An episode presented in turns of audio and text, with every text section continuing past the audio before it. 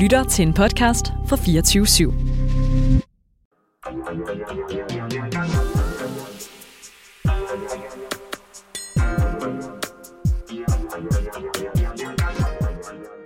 Det kan vel sammenlignes med iltmasterne i et fly. Her er reglen, at man først selv tager sin iltmaster på, inden man giver til barnet på sædet ved siden af. Det samme gælder vel her. De fattige lande er vel bedre stillet ved, at de rige lande får immunitet, for så derefter at kunne hjælpe de andre. Ja, sådan skriver Robert på Facebook. Og alt synes alle at have en holdning eller noget på hjertet. Men hvordan ved man egentlig, at man har en holdning til det, der sker? Og hvad var det egentlig, der skete? Det er det, vi i Status forsøger at forstå. Vi gør med andre ord status på den debat, der har været, og den debat, som kommer til at forme det, der kommer. Mit navn er Marie Madsen, og jeg bruger hun-hende-pronomener. Og mit navn er Oliver Hansen, og jeg bruger han de pronomener. Marie, så er vi tilbage i studiet. Og hold nu fast for en januar. Ja, det må man nok sige. Det kan godt være, at vi færdig juledykker ned i 2020 store debatter, men altså, jeg synes allerede, at øh, debatterne af nettet er ved at flyde sådan helt over. Ja, man kan i hvert fald sige, at MeToo-debatten er jo blusset op igen her, efter at Jesdorf blev øh, ja, fjernet fra TV2. Og, øh, og det har virkelig sendt den her debat til, til nye dimensioner. Helt klart, og altså, for ikke at tale om altså, protesten, ikke bare udenfor, men altså inde i kongressen i USA. Altså, det må jo øh, virkelig sige at være billeder, der skriver sig ind i historien. Ja. Og så synes jeg også, vi skal nævne Men in Black. Det her vaccinemodstandsbevægelse, der holder nogle ret voldsomme demonstrationer, i hvert fald i København. Mm. Altså, historien er mange, og både stories, kommentarspor, Twitter-feed er ved at gå over i dette år 2021. Og det er lidt som om, at, øh, at året prøver lidt at spille muskler med 2020 om, hvem der kan være mest definerende i historiebøgerne allerede. Men Marie, øh, nu hvor vi sender hver mandag fra 10 til 12, hvad er det så, den her sæson skal handle om? Jamen, øh, vi skal jo tage pulsen hver mandag på nogle af de her debatter, der har været i, øh, i ugen før. Øhm, og så er det ligesom sådan opsummeringen, som, som skal klæde folk på til den kommende uge. Mm. Men vi stopper faktisk ikke her. Vi vil også gerne dykke ned i noget af det, som, øh, som er forsøgt at blive gjort til en debat, eller noget, som er lidt overset, og så spørge, hvorfor de her ting ikke har fået lige så meget spalteplads på diverse platforme, som, øh, som de historier, der har. Mm. Og jeg tænker da også, hvis jeg prøver at lidt fremad, og prøve at bevæge os lidt ud i sådan en dristig manøvre og at prøver at forudse, hvad der så rent faktisk kommer til at ske i fremtiden. Altså, hvis nok der var det på dangen, men, men det er jo også interessant at kigge bagud og sige, hvorfor var det, vi troede, at det, at det ville udvikle sig, som, som det gjorde, og hvorfor udviklede det sig så ikke sådan? Men Oliver, selvom vi helt sikkert kunne bruge masser af tid på at snakke om, om den kommende sæson, så synes jeg bare, at vi skal til at i gang. Fordi vi er jo faktisk ikke uh, alene i studiet i dag. Det er vi ikke, nej. Med os i studiet, der har vi uh, Ingrid Kærgaard. Hej Ingrid. Vil du starte med at præsentere dig selv og uh, dine pronomener? Ja, det kan jeg godt. Jamen, jeg hedder som sagt Ingrid, og jeg bruger hun-hende-pronomener. Og så til daglig er jeg formand for Dansk Gymnasieelevers Sammenslutning. Mm. Mm. Og så har vi også uh, Marit, som læge med over en telefon. Er du med, Marit? Ja, hej. Vil du starte med at præsentere dig selv også og dine pronomener? Ja, jeg, jeg hedder Marika Solé. Øhm, jeg bruger øhm, han, ham, og jeg er debattør og aktivist. Mm. Jamen, øh, virkelig fedt, at de havde lyst til at være med i dag. Mm.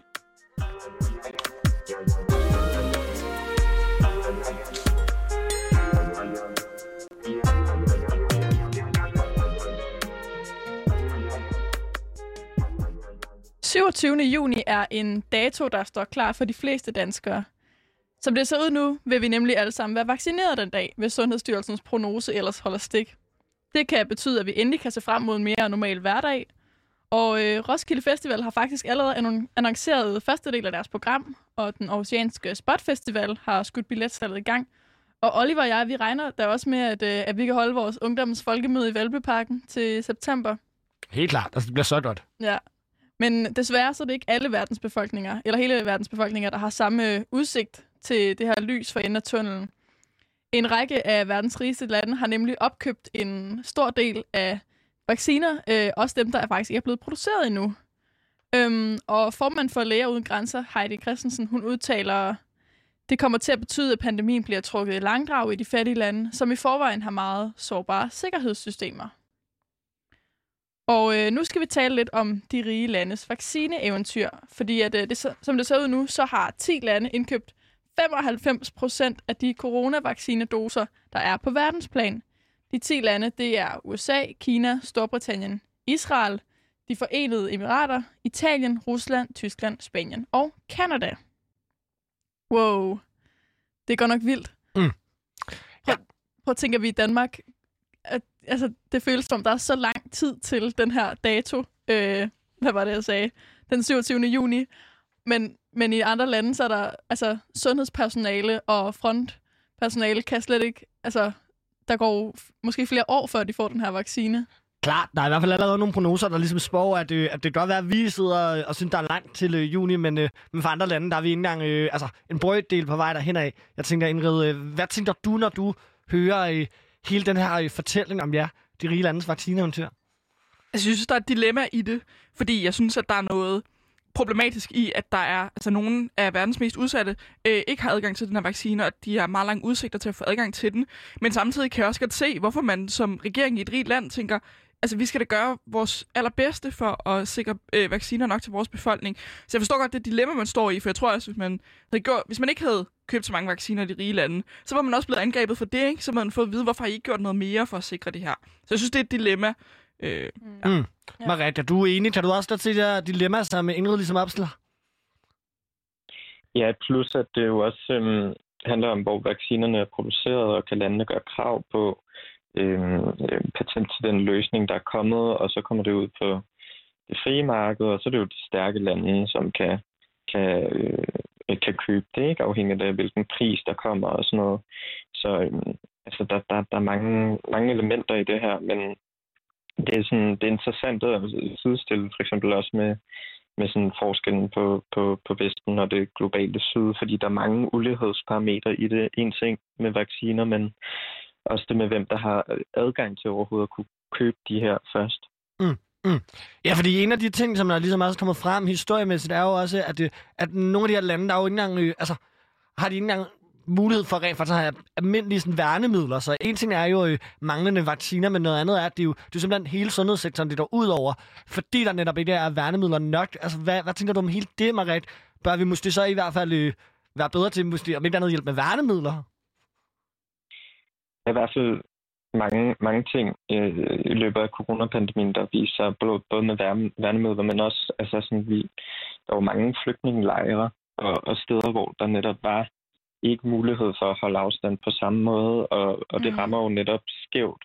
Så øhm, der så jeg gerne, at man sådan på global plan, enten igennem UNICEF eller EU's, øhm, øhm, hvad hedder det, øhm, øhm, solidaritetstjeneste og forskellige øhm, øh, initiativer kunne, kunne komme ud med værnemidler, i hvert fald for, fordi det sådan, var der en, en infrastruktur omkring. Det med vaccinerne har vi jo alle sammen ventet på, at der blev fundet en, en vaccine, der virkede og var testet. Mm. Ingrid, øh, altså Danmark har jo købt 23 millioner altså, du, altså til, vacciner til 23 millioner borgere. Altså, vi er jo måske lige omkring de 6 millioner. Hvad tænker du over, at vi har opstilleret så meget vores vaccineindkøb? Altså, det er jo over halvdelen af vores befolkning, vi har købt vacciner til. Ja, men det er jo helt sindssygt. Altså, det er jo mange flere vacciner, end vi får brug for.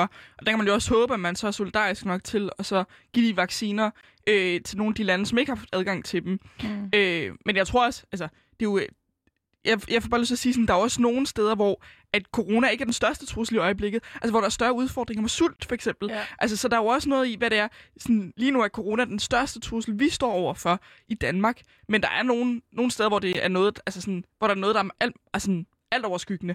Øh, og derfor er det jo også sådan... Det, det er bare mega svært, det her. Eller sådan, men jeg håber da, at man vil, vil give nogle øh, vacciner som en form for ulandsbistand, når, øh, når Danmark for eksempel får nogle i overskud. Ja, og for lige at følge op på det, så den her øh, oversigt fra WHO, vi nævnte lige før, den inkluderer indkøb eller reservation af vaccinedoser, der endnu ikke er fremstillet. Øhm, og som Oliver lige nævnte, så har Danmark altså indgået aftaler med seks vaccineudbydere, øhm, og der er bestilt vacciner til cirka 23 millioner borgere, selvom der kun bor ja, lige knap 6 millioner mennesker i Danmark. Øhm, og det er blandt andet fordi, at man at det er ikke alle de bestilte vacciner, der når at blive godkendt, øhm, og som kun bliver godkendt til en del af befolkningen. Men, men jeg synes faktisk, det er øh, ret usolidarisk, at man fra det rige vestlige lande sætter sig på så stor en del af, af vaccinedoserne, øhm, også inden de overhovedet er blevet produceret. Altså, vi, vi afskærer jo fuldstændig øh, de fattige lande fra overhovedet at og, hvad hedder det, fordele de her vaccinedoser. Mm. Oliver, synes du, ja. at, at det sådan er en del af en, en større tendens, den her usolidaritet? Det vidner jo i hvert fald i mit blik øh, om det her med, at et eller andet sted, så øh, er vaccinemarkedet ligesom alt andet et, øh, desværre et frit marked, hvor at, øh, at det ender med at privilegere nogen, der allerede er privilegeret i kampen om at, at få vacciner. Og det, det der, der i hvert fald godt øh, selv stille spørgsmålstegn ved, hvorvidt at øh, de internationale samarbejder, vi nu engang proklamerer, at vi har, som skulle virke så godt for netop at, øh, at mindske den her ulighed, om de i virkeligheden er så, så gode, som de er. Jeg synes så dog også, at det, det er et vigtigt perspektiv, som Ingrid er inde på, det her med, at, det, at øh, lige nu der er det vores største konflikt, hvad angår corona, men at der jo stadig eksisterer langt andre og større problemer også. Øhm, så det er jo også hele tiden et spørgsmål om en afvejning mm. i, i de forskellige lande. Så vi kan jo ikke intervenere og, øh, og mene, at de skal prioritere det på samme måde, som vi gør. Men der er helt klart noget med muligheden for det. Marit, øh, synes du, vi har, har givet øh, generelt på et globalt plan, altså lige adgang til vaccinerne? Nej, nej, jeg synes, der netop, som du var inde på, en, en skæv fordeling i forhold til adgang, og det har jo været et kapløb i forskellige lande, hvem der kunne intensivere forskningen først, og der er mange, der siger blandt andet også, at øh, EU har været for langsomme i at udrulle det her, øh, men det er jo fordi, der er en lang proces i det europæiske medicinagentur for at godkende de her vacciner. Øhm, og det gør jo så, at andre lande, f.eks. Israel, som jeg tror stadig fører i forhold til at øhm, mm. vaccinere størst andel af, af befolkningen er længere fremme.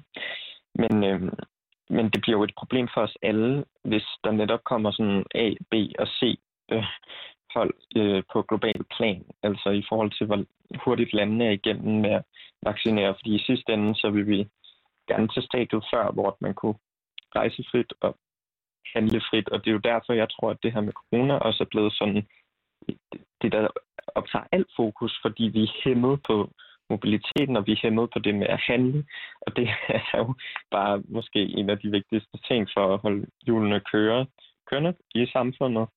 Øh, desværre på en måde, i hvert fald når vi har sådan et kapitalistisk system, som det er nu. Klart.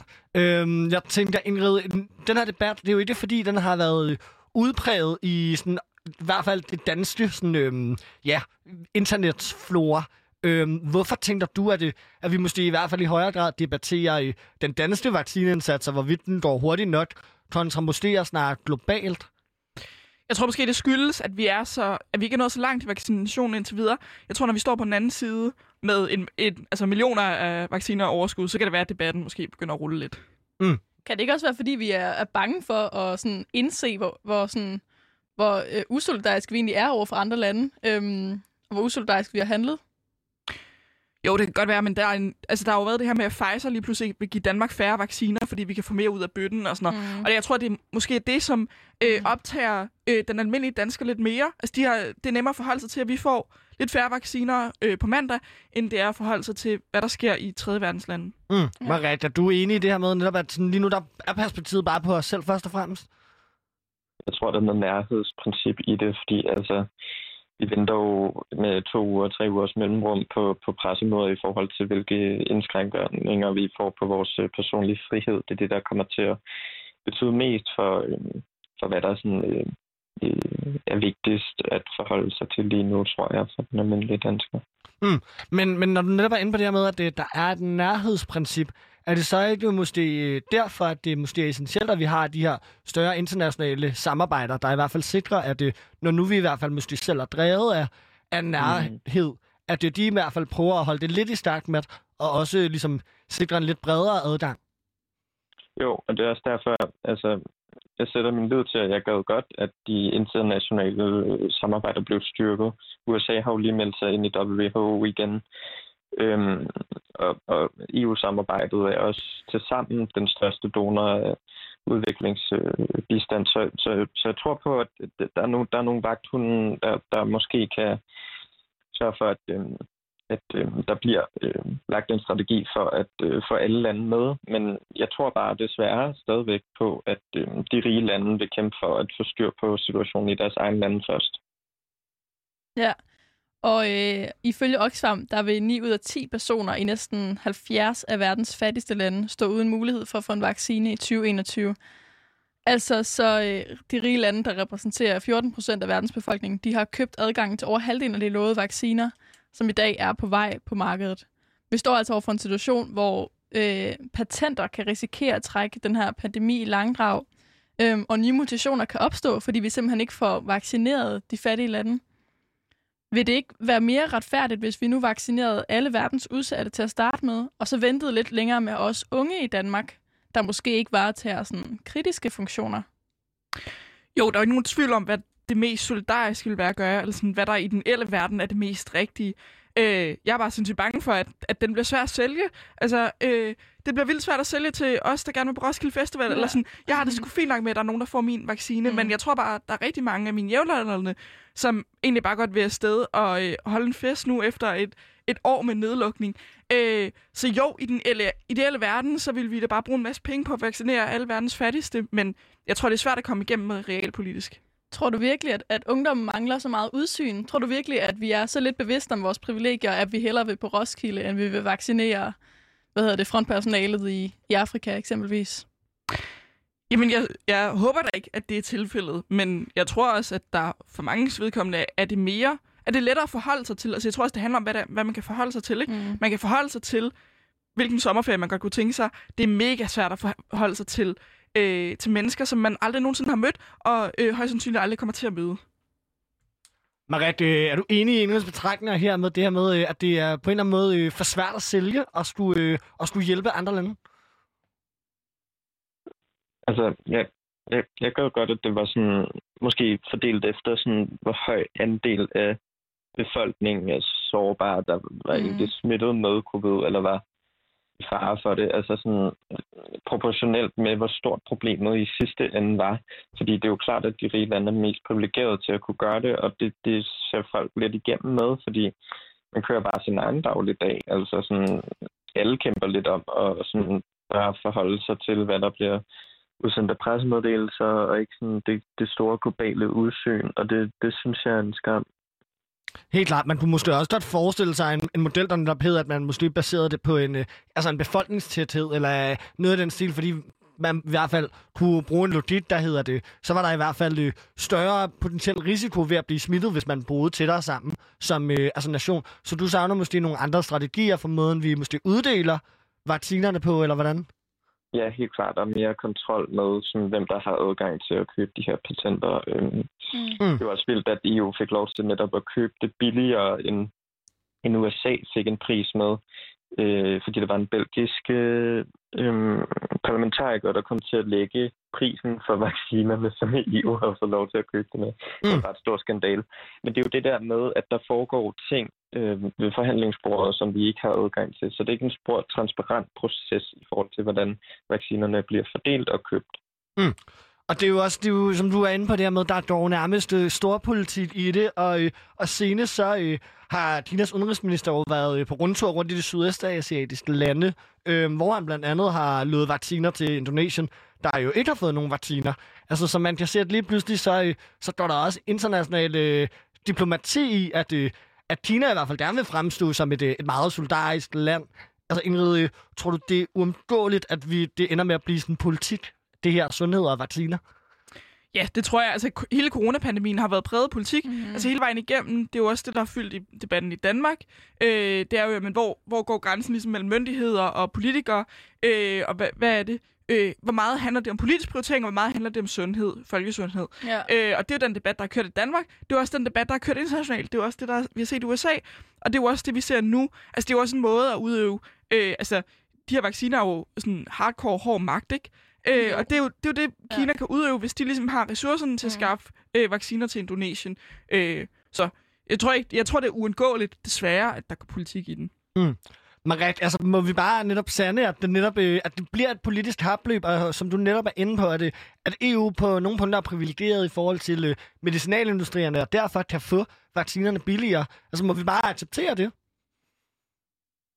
Jamen, altså, en ting er at acceptere det øh, som borger. Altså, det er jo, altså hvad har man sådan øh, forandringspotentiale? Altså, hvordan kan man øh, få indflydelse? Og der, det tror jeg netop, den her debat, vi har, det kan jo skabe nogle refleksioner, og, og så må man jo gå til sin egen politiker, eller dem med magt i sit eget land, øh, og, og råbe op. Øhm, og det kan man jo gøre på mange måder. øhm, det ser vi jo også nu. Men øhm, jeg tænker, at sådan, acceptere det en ting, men, men i hvert fald sådan kritisere det, det tror jeg er vigtigt, fordi vi kommer til at skabe en meget mere skæv øh, fordeling, og det kommer til at påvirke uligheden fremover. Jeg tror ikke, sådan, vi, vi ser konsekvenserne nu, men det først kommer senere, så det er utrolig svært at forholde sig til, og det er meget vigtigt at, øhm, at være vågen omkring. Men Marik, kan vi, kan vi ændre noget som enkelt individ ved bare at kritisere det her? Absolut. Absolut. Jeg tror også, man skal være højlydt i sin kritik. Øhm, der er utrolig mange måder at, at, at, øhm, at komme ud øhm, med det her på nu til dags. Altså, sociale medier, man kan gøre det igennem forening, man kan engagere sig, man mm. kan snakke med sine venner om det. Det kommer også til at handle om, hvordan vi stemmer. Det bliver sindssygt spændende at kigge på næste valg sådan overalt i verden på baggrund af den her pandemi, fordi at kommer politikere til at stå til regnskab for det ja. befolkningerne, fordi de har så meget magt nu over vores liv, altså som vi ikke har prøvet det før.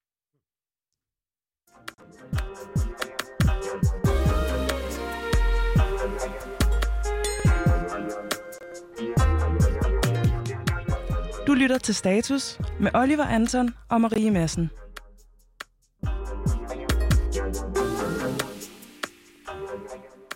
Ja, og det her fænomen med, at de rige lande de hamstrer vacciner til sine egne borgere, det taler lidt ind i den her større tendens om en stigende individualisme, øhm, og den er blandt andet også udtalt i debatten om klimakrisen, hvor tiltag som kødfri dage, CO2-afgifter og dyre flybilletter, de kun vinder langsomt frem, fordi vi måske er lidt påpasselige med at gå på kompromis med vores egen velvære, selvom det egentlig kan være med til at løse et større øh, strukturelt problem.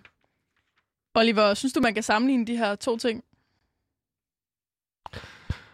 Man kan i hvert fald spørge sig selv om, hvorfor det er, man vælger at sammenligne de to ting, men jeg, men jeg synes, at det, som du selv er inde på, det, det viser i hvert fald noget omkring det her med øh, forandringslysten og forandringspotentiale i hver enkelt land, og i hvert fald det her med at være privilegeret, det oftest også kommer med den pris, at øh, man ikke har lyst til at, øh, at afgive sine privilegier lige pludselig, som øh, måske er super ærgerligt og øh, super destruktivt i sig selv.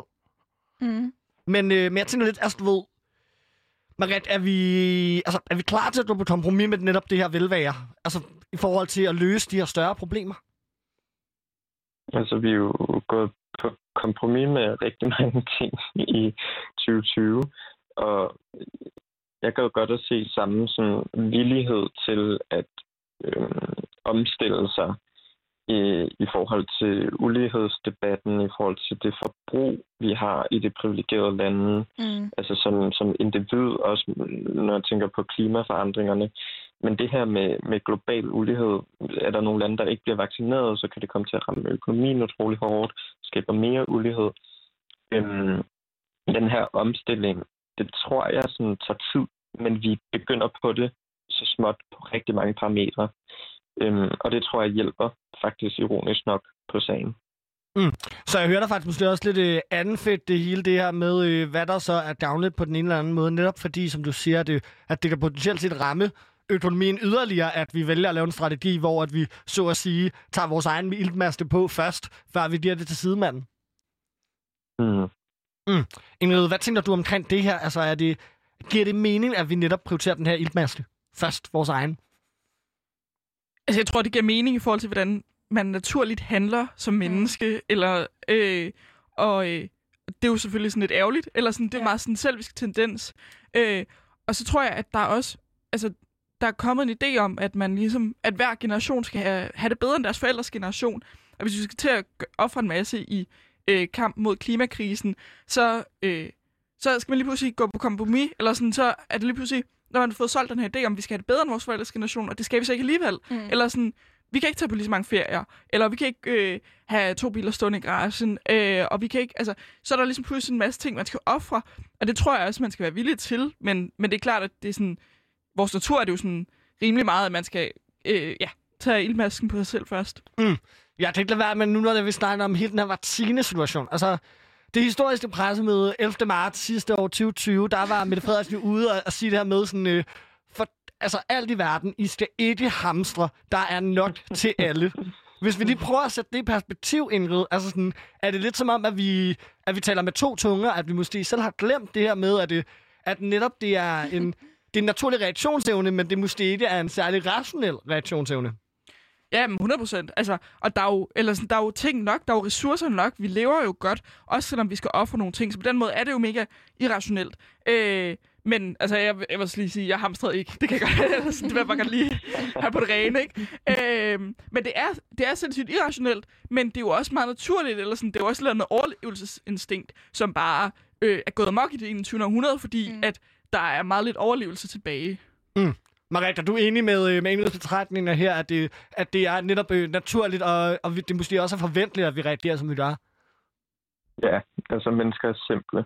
Og altså... Hamstrede du, Marik? øhm, Øhm, nej, det gjorde det ikke rigtigt. Men jeg var nede sådan dagen efter lige kigge, om der var mere pasta og mysli og sådan noget. Og var der det det så? virkelig sjovt. Nej, men jeg følte sådan nærmest skam, fordi det var sådan Ja. en post-apokalyptisk tilstand, og de der ungarbejdere sådan, stod bare bedrøvet og skulle sådan pakke de her ting ud, og sådan, der er mad nok og sådan noget. Ja. øhm, men det var meget underholdende. Det var meget underholdende. Ja. Og det er jo super privilegeret at kunne sige det, fordi det er dybt tragisk. Ja. Øhm, men altså, man må også have en komisk distance til det, når det går galt øhm, øhm, øh, med vores adfærd, fordi igen, som jeg startede med at sige, mennesker er jo øh, utrolig simple. Mennesker er nemlig utrolig simple. Marik, øh, er du enig i, nu snakker vi lidt om det her med Roskilde Festival lige før, om at, øh, at det kan være nemt at sidde her og glæde sig til, at man skulle på Roskilde Festival til sommer, og, og man får nok sin vaccine der i slutningen af juni. Skal du, øh, skal du på Roskilde til sommer? Altså, hvis det kan lade sig gøre, helt klart. Jeg glæder mig virkelig meget til festivalsæsonen generelt. Og øhm, også til ungdomsfolkemødet selvfølgelig, og folkemødet, og alle de fede arrangementer, vi venter på. Men øhm, altså sådan, i det store perspektiv, der, der, er det, der er det ærgerligt, hvis du skulle blive udskudt på Mhm. grund af vaccinerne, men altså sådan, det, det kommer vi også igennem. Så, så det er ikke sådan alt eller intet for mig.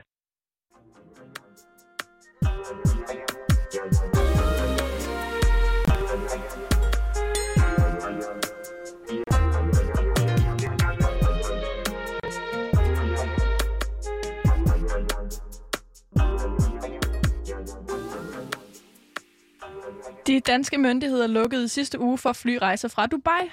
Det skete efter, at myndighederne de modtog et tip om tjusk med coronatest. Der har nemlig floreret rygter om, at man flere steder i verden kan købe sig til negativ, negative testsvar. Men øh, flere danske influencers, de øh, trodsede regeringens advarsler mod ud- udlandsrejser og øh, postede videoer fra, øh, fra deres surblå ferieparadis fra, på deres Instagram-konto med flere tusind følgere.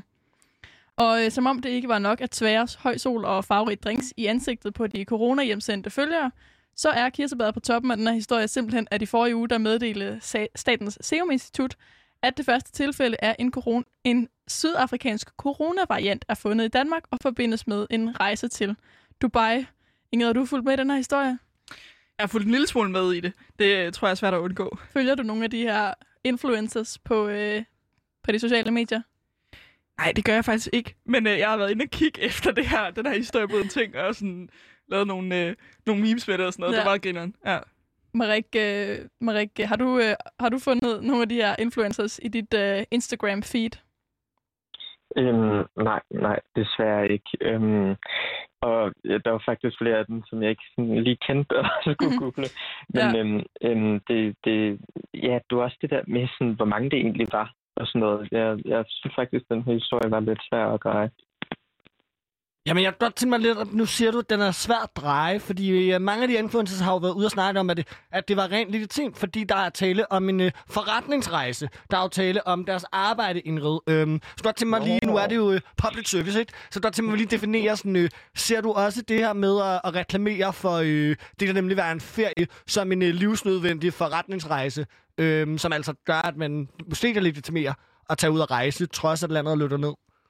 Altså, det er jo klart, der er jo nogen, der skal betale deres husleje, men man kan måske godt prøve at søge andre samarbejder i den her tid, øh, og måske også noget, der er mere oplagt. Altså, øh, samarbejder, som handler om, hvordan man kan hygge sig derhjemme, øh, kunne Ja. man jo godt vælge i stedet for en samarbejde om rejse til Dubai. Ja, og så kunne man måske vælge nogle lidt mindre øh, danske samarbejdspartnere, iværksættervirksomheder, der lige nu hænger lidt på kanten af hvad hedder det, øh, hvad hedder det øh, markedet, og, eller i, frem Mm. for at støtte sådan en, ja, en stat. Mm. Øh, nu ved jeg ikke, om jeg tør at ytre mine holdninger om, om Dubai her i live-radioen. Men Men, men ja.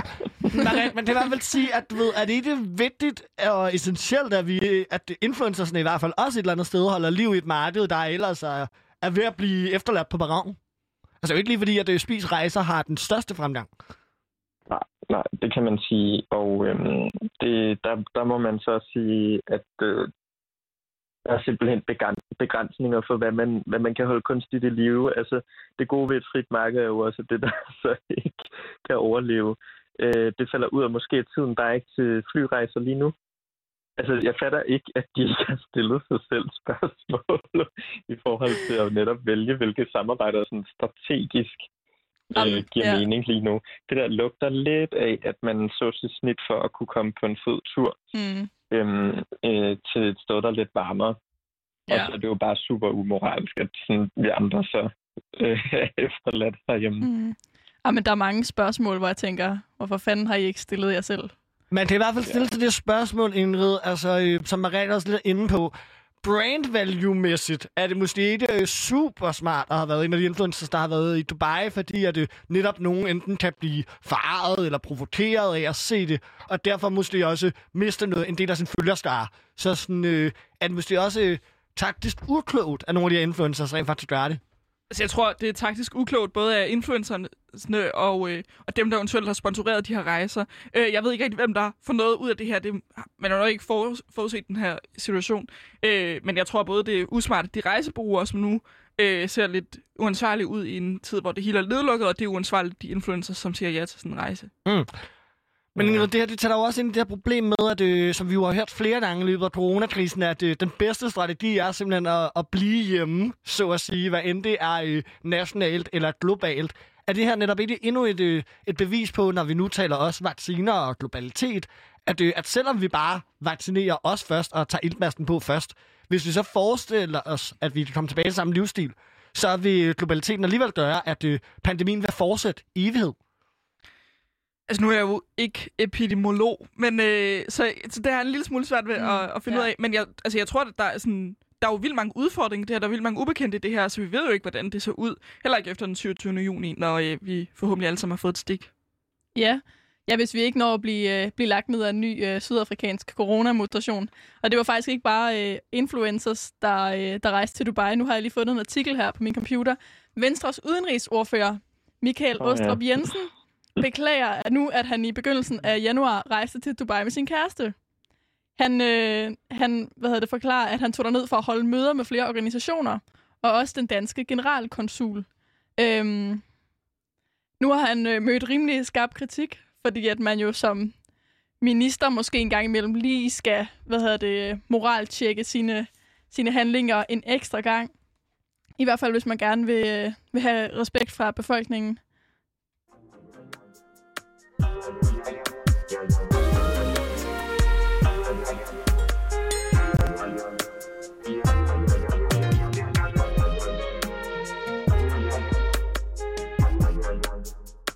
Ja, og hvis du lige har tunet ind, så lytter du til Status, programmet, hvor vi gør status på den debat, der har været, og som kommer til at forme det, der kommer. Mit navn er Oliver Andersen, og jeg bruger han de pronomener. Og mit navn er Marie Madsen, og jeg bruger hun hende pronomener.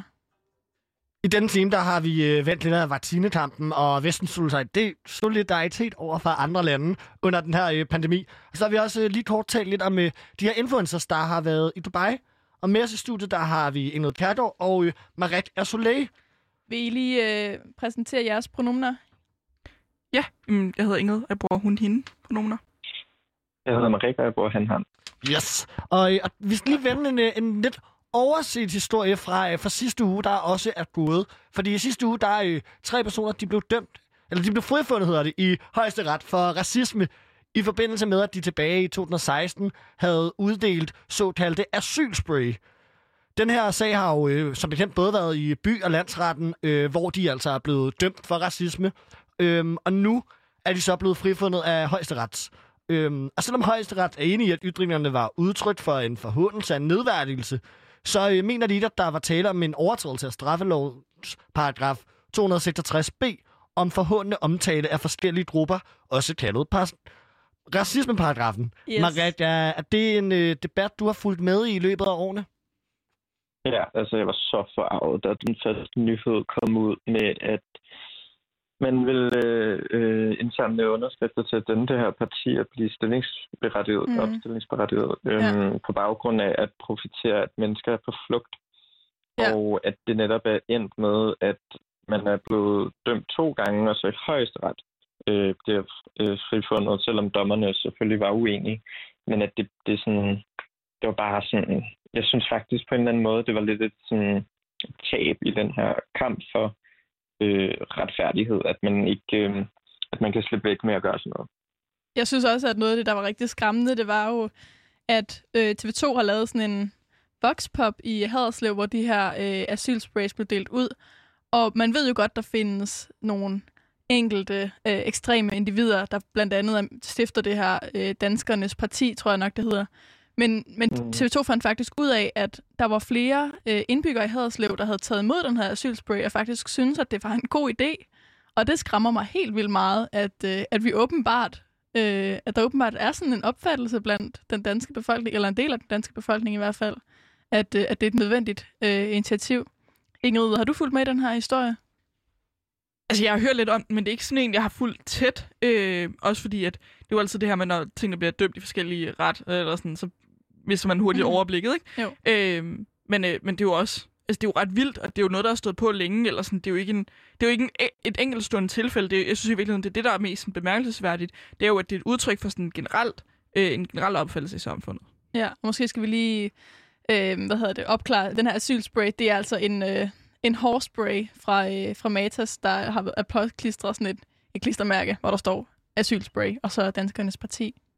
Og Marit, mm. Mm. altså det man måske i hvert fald, som jeg i hvert fald ikke kan und, altså, øh, undgå at stille mig selv og spørgsmål og, og frygt, det er jo, at øh, netop lige præcis nu, hvor det er blevet dømt i højeste rets, altså vores højeste instans, så skaber det jo et eller andet sted også noget præcedens for, ligesom hvordan det er, vi betragter racismespørgsmålet. Er det også noget, du kan frygte, altså det her med, at det, at det simpelthen kommer til at præge, hvad det er, vi vil kalde racisme fremadrettet? Ja, altså fordi det, det der var argumentet er jo, at sådan, de, øhm, de går rundt med de her asylspray netop for at sådan, sige stop for asylansøgere, og så den her gruppe af migranter, der på, eller flygtninge, der, der er på flugt øhm, og, og vil søge, søge asyl i Danmark. Øhm, og den der spray skal så symbolisere, at man også øh, får ret til at øh, kunne bruge peberspray, og det er jo så indirekte et, et, et, et effektivt værn mod de her asylansøgere. Men, men det tekniske i det er jo, at de ikke er, tilhører en specifik befolkningsgruppe, bare ved at være asylansøgere. Ja.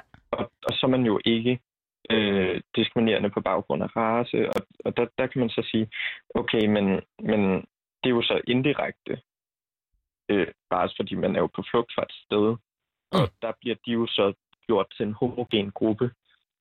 Det er jo dybt racistisk, uanset hvad, at skulle gøre det her mod en hvilken som helst gruppe. Mm.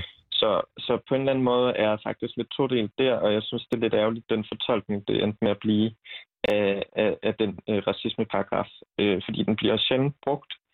Øhm, og jeg tror, at vi faktisk bliver nødt til at komme nogle af de her problemer, som vi også har snakket om. Det er ikke en generel tendens, men der er jo hyggeracisme i Danmark, og øhm, når det kommer ud på sådan en ekstrem form, som det er i det her tilfælde, så er det lidt ærgerligt, at det ikke kan blive dømt. Helt enig.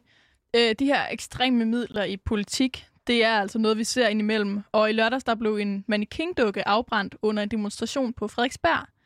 Dukken, den havde Mette Frederiksens ansigt påklistret og et skilt med ordene, hun må og skal aflives. Det er ret uhyggeligt faktisk, synes jeg. Det er sådan lidt hekseafbrænding-agtigt, øh, Mhm. som, ja, som var jo en ting for flere århundreder siden. Ej, nu ved jeg ikke, om jeg øh, lige var rigtig min historiefacts her. Men øh, det er i hvert fald længe siden, at der blev afbrændt hekse. Det er i hvert fald, øh, jeg kan ikke undgå Ingrid, at stille mig selv det her spørgsmål, der hedder, altså, hvor ekstrem må man være i sin øh, altså, øh, demokratiske protest? Er det, er det, er det her et øh, måde, hvor man kan ende med at sige, at det, det er i hvert fald ikke længere demokrati, fordi det, det i hvert fald skaber øh, en dialog, og det er jo ikke opsøgende. Det er jo tværtimod bare en, øh, netop en afbrænding af en øh, figur, der skal symbolisere vores statsminister. Ja, men jeg synes heller ikke, at det demokratiske brænde ting af. Altså, øh, jeg synes, det er jo vigtigt, at man har lov til at, at demonstrere og sådan forsamles og sådan noget. Øh, og den slags frihedsrettigheder, synes jeg er afgørende, men øh, det er jo ikke ens betydende. Altså, det er jo ret, det er jo ret afgørende, øh, om det er voldeligt eller ikke voldeligt. Øh, og så længe det bliver holdt ikke voldeligt, så er det jo helt legitimt. Så snart det bliver øh, sådan, tenderer til vold, så, øh, så begynder det at blive illegitimt, og det synes jeg er vigtigt, at vi også siger fra overfor. Mm. Men det opfordrer jo rimelig kraftigt til vold, og det er jo også derfor, at de er blevet dømt, de her gerningsmænd. Øhm, Margrethe, er du enig i det her med, netop, at det er vigtigt ligesom at have for sig øje, hvilke midler man også bruger i sin øh, politiske protest, netop i forbindelse med enten om det opfordrer eller er voldeligt i sig selv? Jamen, det er dybt godnat, og det faktisk skader virkelig meget mere, end det gavner. Fordi altså, det her, det bunder jo i utilfredshed, og det bunder i øhm, en, en kritik, det er det, der lidt gemmer sig i, sådan en kritik af magten i forhold til, hvordan der bliver handlet her under coronapandemien. Men øh, det er jo motiveret af vold og afmagt, vrede og følelser. Det er det, der bærer det, og det er jo en fusion af forskellige grupper, men når det dækker sig bag den her kritik, så skader det netop kritikken mere, end det gavner, fordi altså, man kan jo ikke rette en reel kritik mod magthaverne, hvis altså, der samtidig er sådan nogen, der render rundt og brænder dukker af og udlægger skraldespanden og slår på politiet. Altså sådan, det er helt ærligt. Ja, og øh, i går i kølvandet på hele den her historie, så kom det jo faktisk frem, at øh, enhedslistens tidligere borgmester i København faktisk havde deltaget for et par år tilbage i en Sankt Hans, hvor at øh, Sankt Hans Hetsen havde påklistret øh, Lars Lytte på, øh, på, sin, øh, altså, på sit korpus. Hvad, hvad tænker du om det, Marit, når ligesom, øh, det i hvert fald kommer frem, at der ligesom, at den her form for øh, måde ligesom at lave en symbolik manifesterer sig helt ind til måden, hvor på nogle af vores politikere har handlet og ageret? Jeg synes, det er lidt sjovt at kado til den journalist, der har stået den der op, eller sådan, hun har lagt det ud. det er virkelig fedt, fordi sådan, det virker som om, det var en eller anden øh, hyggelig omgang, hvor man lige skulle øh, ejse sig fedt med ham på bålet. Jo, jo, sådan, vi brænder det lige af. Øhm, og altså, det er jo en helt anden kontekst. Og der kan jeg ikke lade være med at sådan grine lidt af det. Det er som om, der går lidt sport i den, og sådan finde flere mennesker, der har engang ja. brændet nogen af på en eller anden billede, de har printet. Altså sådan, så kan man også tage den langt. Men jeg synes, vi skal holde fokus på, at vi har en helt reel gruppe af mennesker i samfundet, der organiserer en voldelig proces, som sådan, øh, på en eller anden måde sådan gnider sig op af vores demokratiske principper, men er super udemokratisk, fordi det også går over til vold hver gang. Øhm, og det er et meget mere alvorligt problem, end vi lige først tror. Altså, det er jo ikke bare en gruppe mennesker, der er voldelige. Det er jo, det er jo et udtryk for noget helt andet, som er forfejlet i netop den demokratiske samtale, fordi de her mennesker ikke har følt sig hørt.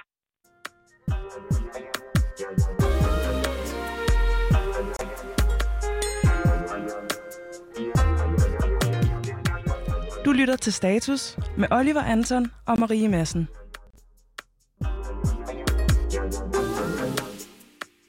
Ja, og øh, apropos voldelige mennesker, skulle jeg lige til at sige. Ej, øh, nu har vi talt lidt om de rige landes, øh, om de rige landes vaccineeventyr og frikendelsen af de tre personer, der for nogle år siden uddelte den såkaldte asylspray på gågaden i Haderslev.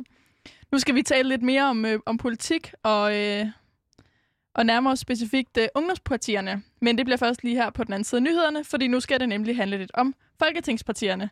TV2 Politikken de har nemlig offentliggjort en meningsmåling, hvor Venstre med den laveste opbakning nogensinde ikke længere er det største parti i Blå Blok.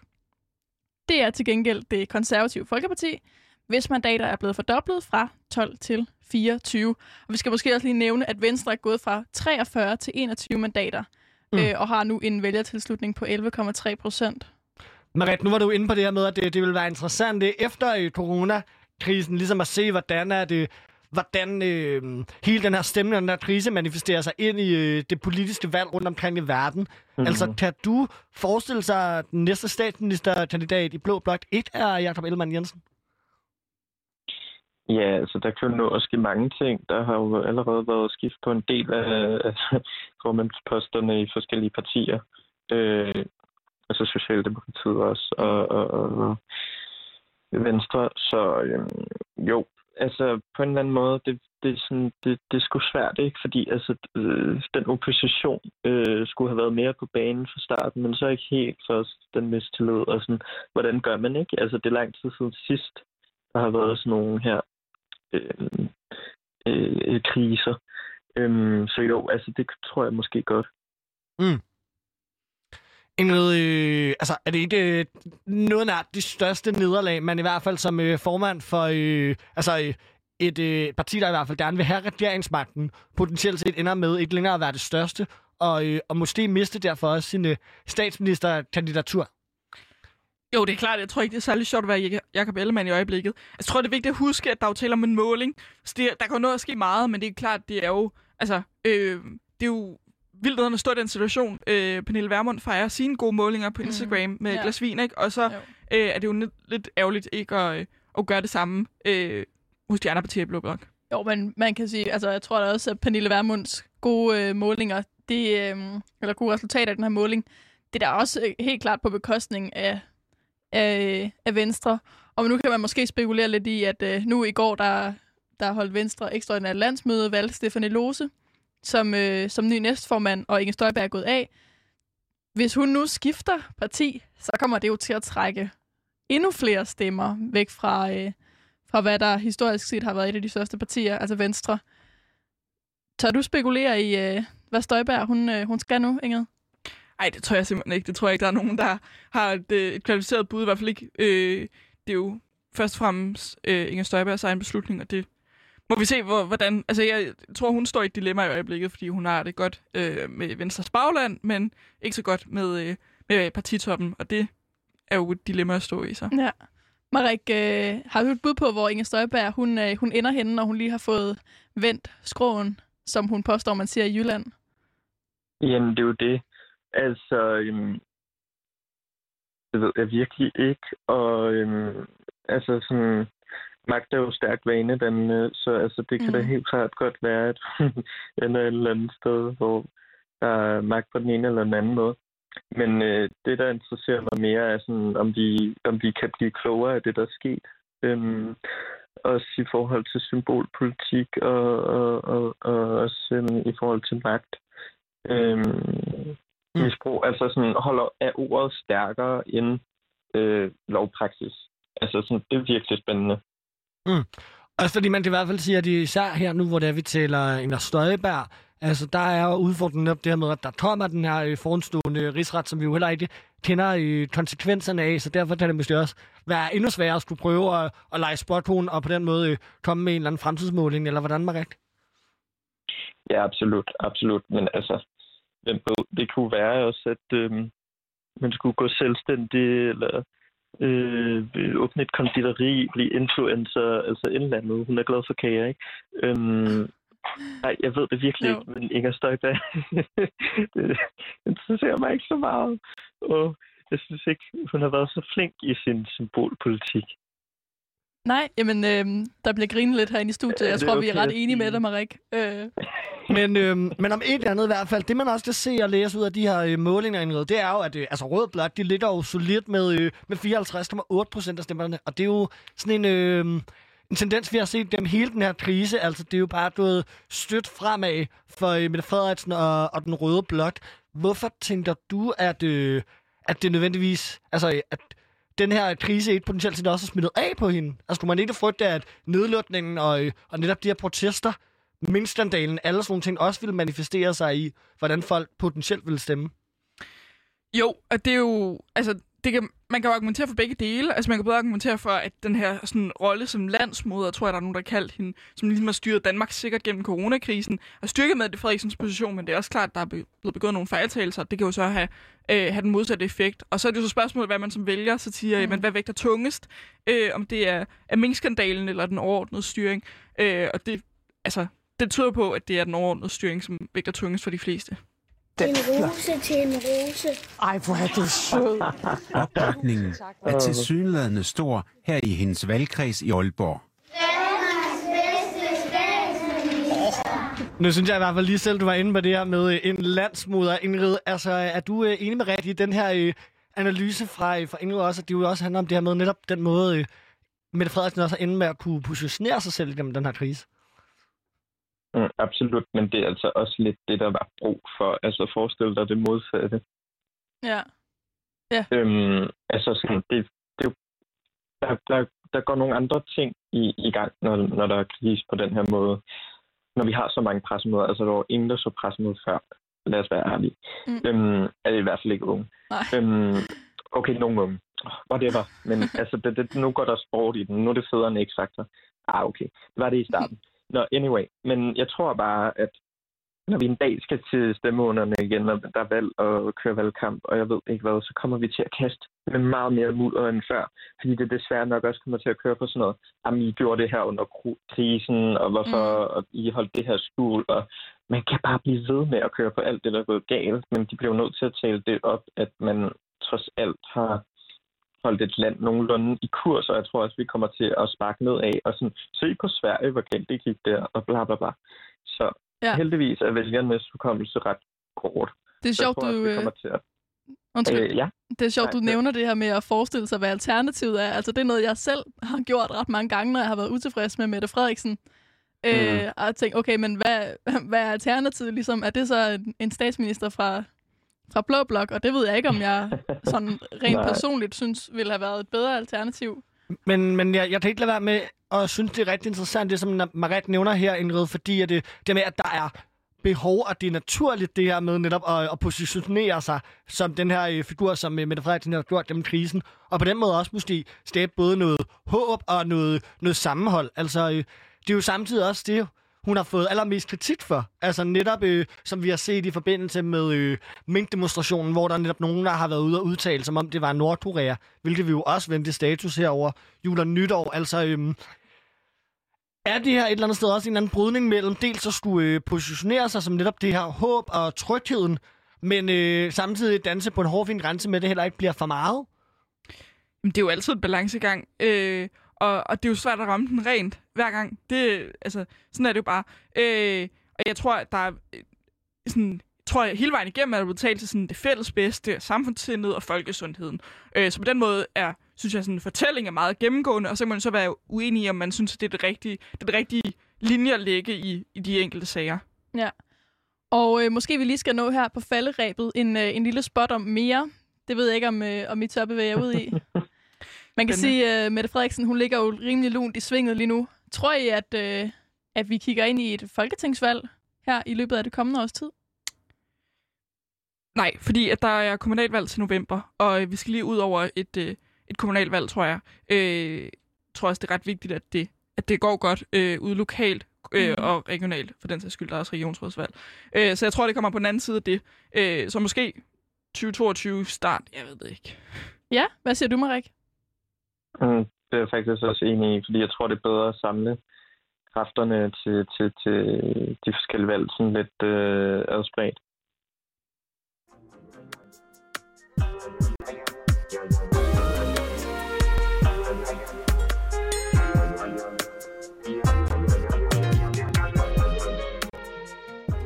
Det var simpelthen alt, hvad vi havde til jer i den her time af Status, altså programmet, hvor vi der er status på den debat, der har været den øh, sidste uge, og prøver ligesom at, at kigge på, hvordan det kommer til at forme den kommende uge. Med os i studiet i dag, den her time, der havde vi Ingrid Kærgaard og øh, Marit Ersolet. Tusind tak, fordi I ville være med i to. Selv tak. Tak til jer. Lyt med i næste time, hvor vi skal vende ungdomspartier, demokrati og fællesskab i kølevandet på et debatindlæg, der har proklameret, at ungdomspartier hjernevasker snarere end at skabe en fri demokratisk debat. Yes, så vi fortsætter egentlig lidt her i møllen her med øh, politik. Ja, og, øh, og vi får nogle spændende gæster til at øh, med os i studiet her til at debattere det. Men først skal vi til nogle nyheder. Klokken den er blevet 11.